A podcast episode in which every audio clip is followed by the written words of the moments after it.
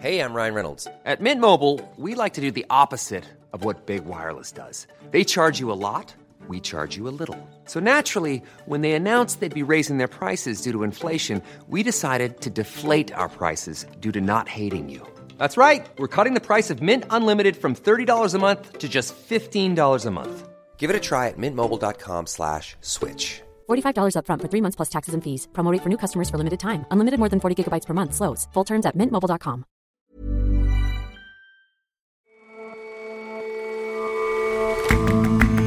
Hello and welcome to The Intelligence on Economist Radio. I'm your host, Jason Palmer.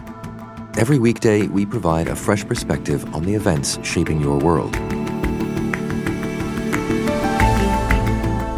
The killing of Iran's military commander Qasem Soleimani seemed to foster national unity. But that tide swiftly turned following Iran's accidental downing of a Ukrainian passenger plane. We ask what the widespread protests mean for the regime's future. And public transport in Colombia's capital requires quite a bit of patience. We take a look at how Bogota's once adored cheap alternative to a metro system went so wrong.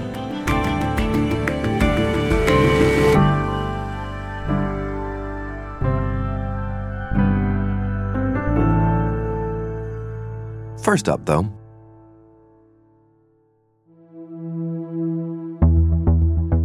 Tonight, Democratic candidates will take to the stage for their seventh debate.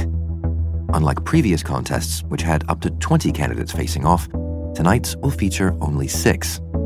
The debate comes as primary season is about to get underway. At long last, people are about to start voting. John Fasman is our Washington correspondent.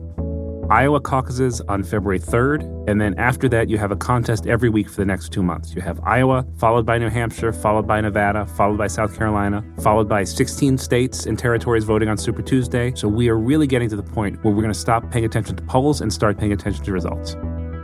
The crowded field of candidates is thinning.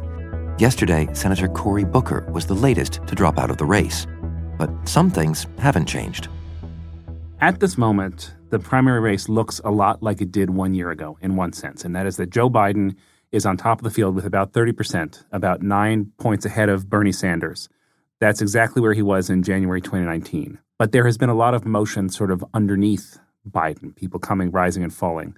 Bernie Sanders seems to be peaking at exactly the right moment. There is a poll that just came out from the Des Moines Register that had him leading the field, although given the margin of error, the candidates are more or less tied but he's right there in the mix. And that could be good for him if he is peaking right when people begin voting. I mean, if the top of the pack hasn't shifted much over that time, do you expect that it still could, or is this starting to solidify to your mind? Well, that's the million dollar question, right? Because the theory of political insiders, the whole race, has been that Biden is on top by virtue of name recognition and his support is soft and he's going to crater any moment now. But he hasn't cratered. I mean, he has always been a fairly unimpressive and undisciplined candidate, and he still is fairly unimpressive and undisciplined on the trail, but people really like him. And it seems as though his message, which is not big structural change, which is not we need a political revolution, but which is that this is a great country and we need to get back to normal for a little bit, really has a lot of purchase. It seems like people really like that.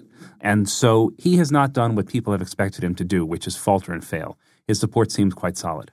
So you say the best time for a surge is when voting begins. I mean, what should we be looking out for? Well, you should be looking out for who gathers momentum because that matters, right? If you remember back in 2008, Barack Obama was not ahead in national polls during the primary, but then he won Iowa, and I think that convinced people that he was a legitimate candidate, and so he attracted a surge of support there. Polls are a snapshot of the electorate at a specific moment. Once voting starts, the race becomes dynamic. So each victory or loss affects the next race. So instead of a snapshot of an electorate frozen in time, you have an electorate that's responding to what has just happened. That's why if one candidate has a surge or outperforms expectations, then that positively affects that candidate's chances, people think, in the next state. But the field is still fairly crowded in terms of the number of names, and I noticed that you haven't named a lot of them. Do you think that those kinds of surges could really sort of change the leaderboard here when that voting starts? The field is still quite large. It will get thinner as people start to underperform and not see a way to get to a delegate count that they like. The most interesting candidate to my mind, currently lingering in single digits, is Mike Bloomberg, because he has structured his campaign in an unusual way, right? He is not competing in the early voting states, but he's spending a ton of money on ads nationally, and he's really banking on a strong showing on Super Tuesday, which is when 16 states and territories will vote. And there hasn't been as much attention paid to those states yet. So if you see a split in those four early voting states and then Bloomberg outperforms on Super Tuesday, you could see him rise to or near the top of the pack. Well, although you say Mr. Biden's lead has been fairly clear cut for really some time, there was a brief period when it seemed that Elizabeth Warren might knock him off the top post. What's happened since then? I think a couple of things happened with Warren. Number one, she had positioned herself as a candidate who had a well thought out plan for everything. And she had very wisely avoided releasing a specific plan for healthcare because it's extremely difficult. She didn't want to get tied down. But she eventually sort of took the bait and released her Medicare for All plan, which was enormously expensive and which she refused to say she would not raise taxes to achieve. Now, Bernie Sanders has a Medicare for All plan, and he has a very simple answer to the tax question, which is that your taxes will go up less than your healthcare spend will go down. Elizabeth Warren didn't do that. And so I think the release of that plan made her do a bit of backpedaling she wouldn't have done otherwise, and it dented her image as someone who had a well thought out plan for everything. It's also the case Bernie is running a campaign entirely focused on working class America. Elizabeth Warren also has an appeal to technocrats. She does much better with college educated voters than Bernie does, and so she has tried to keep a sort of foot in both camps. Not so much the progressive centrist camp, but a progressive technocrat camp. And this cycle has been really unkind to voters who try to straddle two camps. Beto O'Rourke tried, Kamala Harris tried, Kirsten Gillibrand tried. They're all out of the race.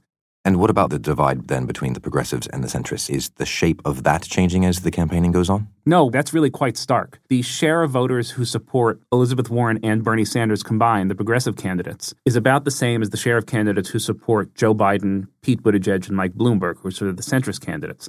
So that split is stark and it divides the party almost entirely in two with about 25 to 30% of voters in the middle. And so I think for the Democrats to retake the White House, they're going to have to figure out a way to solve that split productively and without the sort of lingering vitriol that you saw in 2016.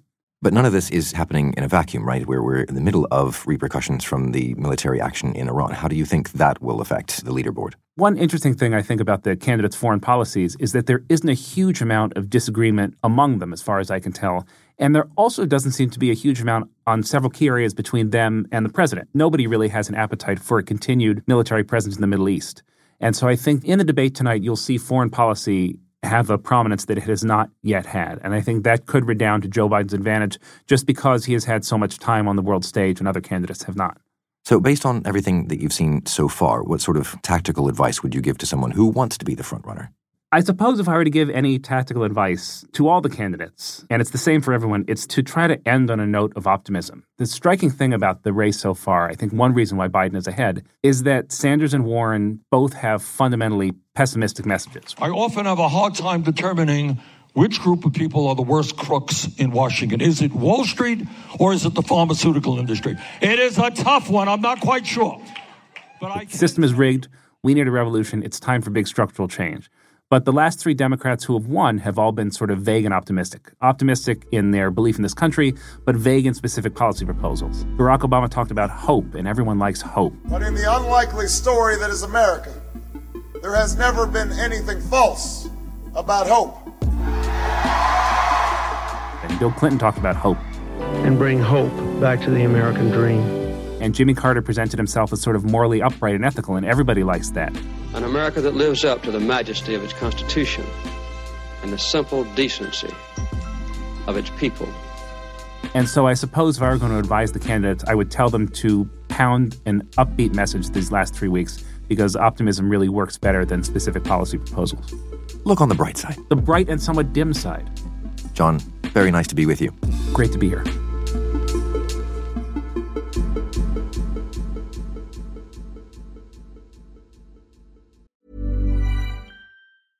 Ryan Reynolds here from Mint Mobile. With the price of just about everything going up during inflation, we thought we'd bring our prices down. So to help us, we brought in a reverse auctioneer, which is apparently a thing. Mint Mobile unlimited premium wireless. Ready to get 30, 30, bit to get 30, bit to get 20, 20, 20, bit to get 20, 20, bit to get 15, 15, 15, 15 just 15 bucks a month. So, Give it a try at mintmobile.com/switch. slash $45 up front for 3 months plus taxes and fees. Promo rate for new customers for limited time. Unlimited more than 40 gigabytes per month slows. Full terms at mintmobile.com.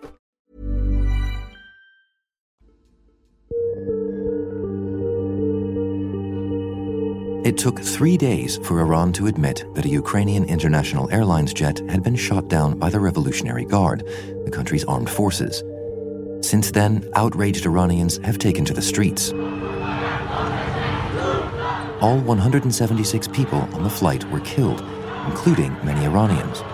In the capital Tehran, demonstrators chanted, Death to the dictator. Police have reportedly shot at the crowds with live ammunition. The protests contrast with the public display of unity following the killing of General Qasem Soleimani by an American drone, after which hundreds of thousands of Iranians openly mourned the anti government demonstrations are proving a further test to a regime already under extreme pressure from the American sanctions that are choking the economy. So, over the past few days, we've seen thousands of Iranians take part in anti government protests in, in cities across the country. Roger McShane is our Middle East editor. And this came after officials admitted that they had mistakenly shot down a civilian airliner last week. It's mainly middle class Iranians, a lot of students, and it wasn't just the sort of tragic mistake of shooting down the airliner that upset them. It was the the fact that the government had at first tried to cover up the incident, had lied about it for three days. But after other countries presented evidence contradicting their story, officials finally admitted that they had fired a, a surface to air missile that struck the plane. I mean, there, there seemed to be a sort of united national mood just after the killing of General Soleimani and that seemed to turn on a dime. Really, why? Why do you think that was such a fragile sort of joining of of, of efforts? Yeah, so I mean, I don't want to overstate this sort of amount of national unity in response to the killing of Qasem Soleimani, but there was this sort of at, at least sort of surface level nationalism, and and you know, hundreds of thousands of people did come out to mourn the general, but I, I think you know resentment towards the government had been building for other reasons for a long time. And the missile strike that hit the civilian airliner and then the cover up, the attempted cover up of that incident, I think it just reminded people sort of how incompetent and, and seemingly incapable uh, this government is in, in, answering their grievances. And what's your take on the, the, the degree to which these protests are a, are a real threat to the regime? So, you know, that, that's always the, the most difficult question to answer. And, and at the risk of sounding like the CIA in 1979, I, I don't think you're seeing a revolutionary situation here. I mean, Iran is a, is a big, diverse country. And as much as you're seeing thousands of people in the streets, there's also large parts of the population that are still loyal to the regime. Having said all that, you know, this type of resentment towards the government has been building up for years. You know, America's economic sanctions on Iran have caused real pain and, and the public's anger over the situation is, is often directed at the government in Iran. Um, at the end of last year, for example, we saw big anti regime protests over the economy. Those protests involved working class Iranians, these more student and middle class Iranians. But over the past two years, you've seen nearly every segment of the society take to the streets at one time or another. It seems like the supreme leader has never been less popular. And if you sort of listen to the demonstrators now, there is this sense of excitement. There is this feeling that there there's change in the air. And so, how has the regime reacted to that sense of change? So it, it's reacted in two ways, and, and the first was actually quite unusual in as much as it apologized and it showed an amazing amount of, of self criticism. Uh, the commander of the Revolutionary Guards which was responsible for shooting down the plane, he issued a very rare and even emotional public apology. چون در نیروهای تحت امر ما هست بالاخره مسئولیتش با ماست ما با جواب and pleaded with the country to return to that feeling of nationalism. The, the president called it a disastrous mistake.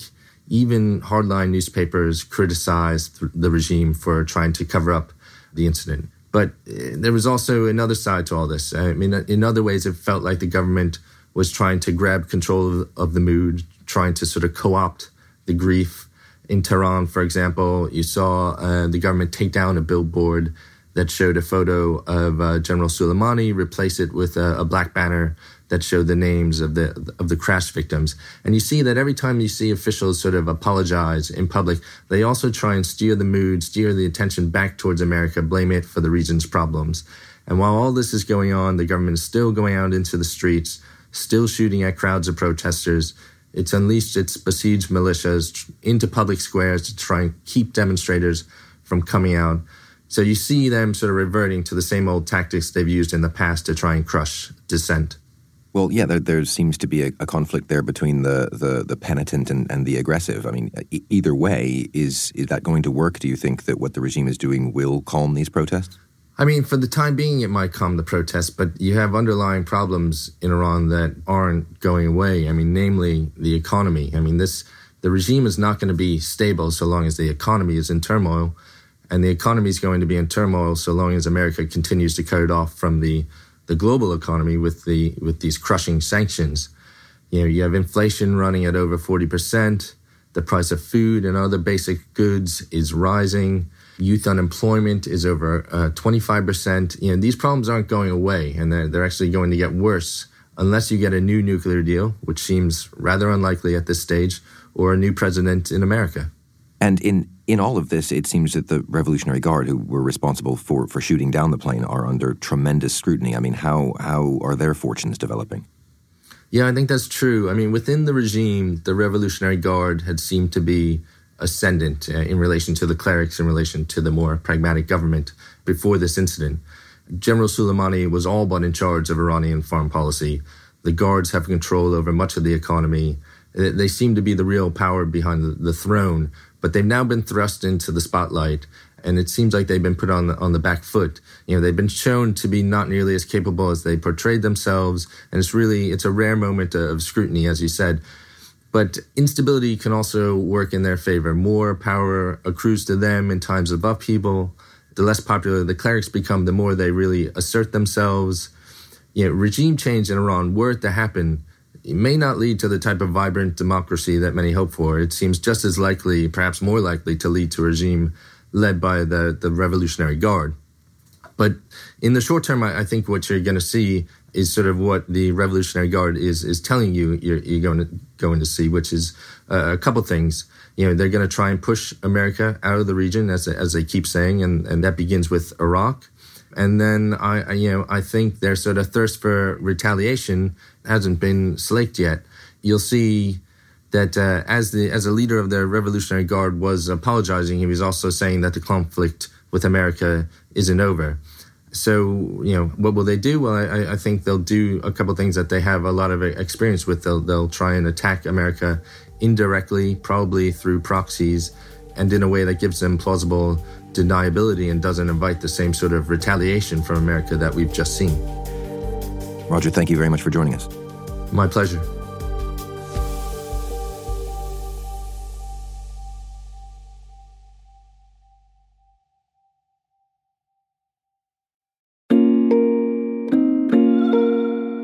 Bogota is a city of 8 million people, but the speed with which they get around the Colombian capital has been slowing. Bogota, unlike most major cities, doesn't have a metro system. Instead, it has a Transmilenio, that's a BRT system, that's short for Bus of Rapid Transit System. Mariana Palau writes for The Economist and is based in Bogota. They do work similarly to a metro in the sense that they have dedicated stations and people they pay their fare before they get into the stations.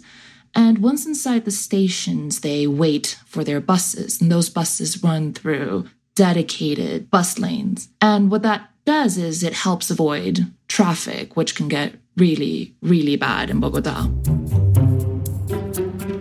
Transmilenio is really under strain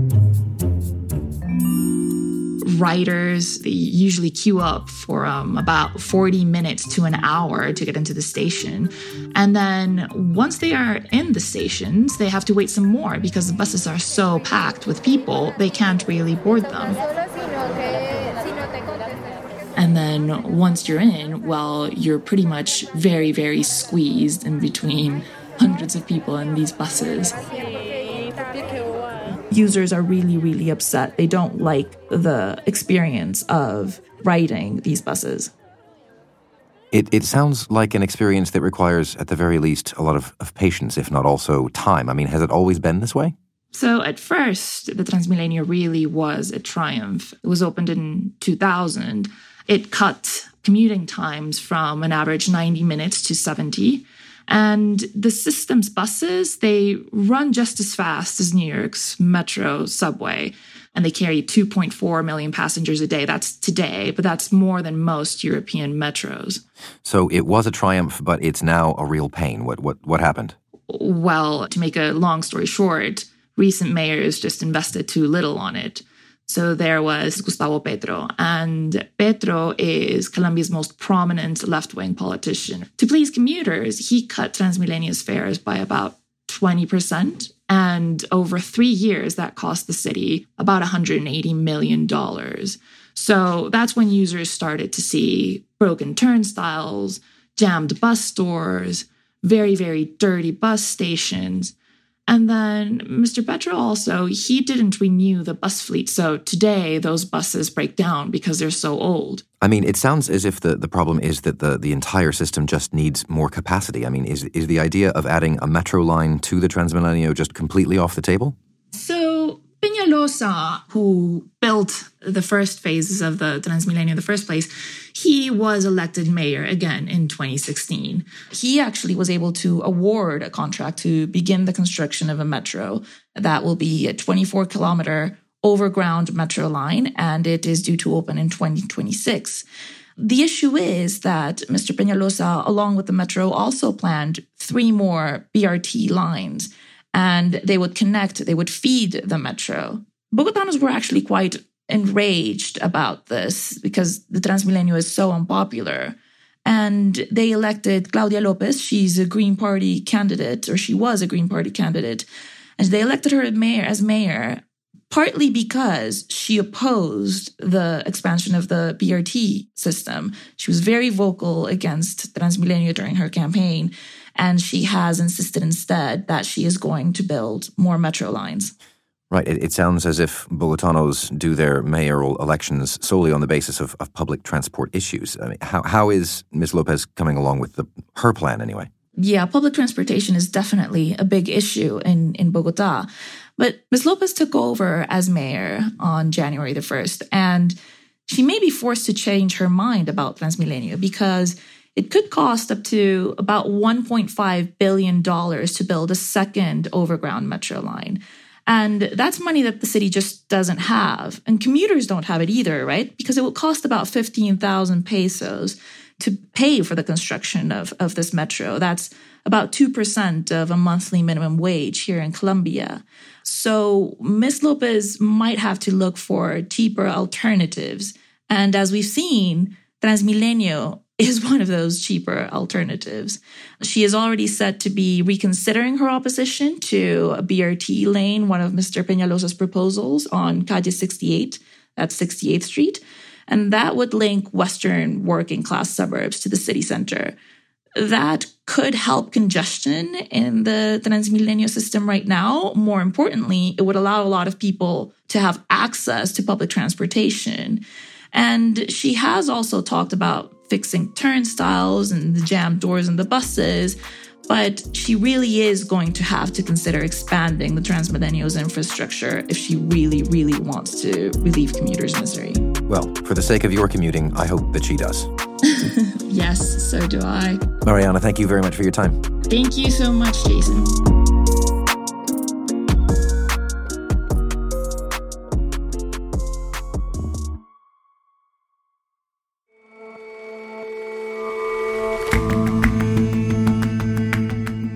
That's all for this episode of The Intelligence. If you like us, give us a rating on Apple Podcasts. And you can subscribe to The Economist at economist.com slash radio offer. 12 issues for $12 or £12. See you back here tomorrow.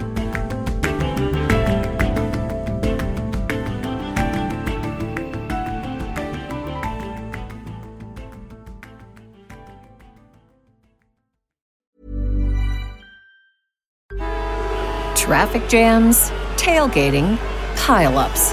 Ugh, the joys of driving. How could it get worse? The federal government wants to have a say in what you drive. That's right. The Biden administration's EPA is pushing mandates that would ban two out of every three vehicles on the road today. Don't let Washington become your backseat driver. Protect the freedom of driving your way. Visit EnergyCitizens.org. Paid for by the American Petroleum Institute.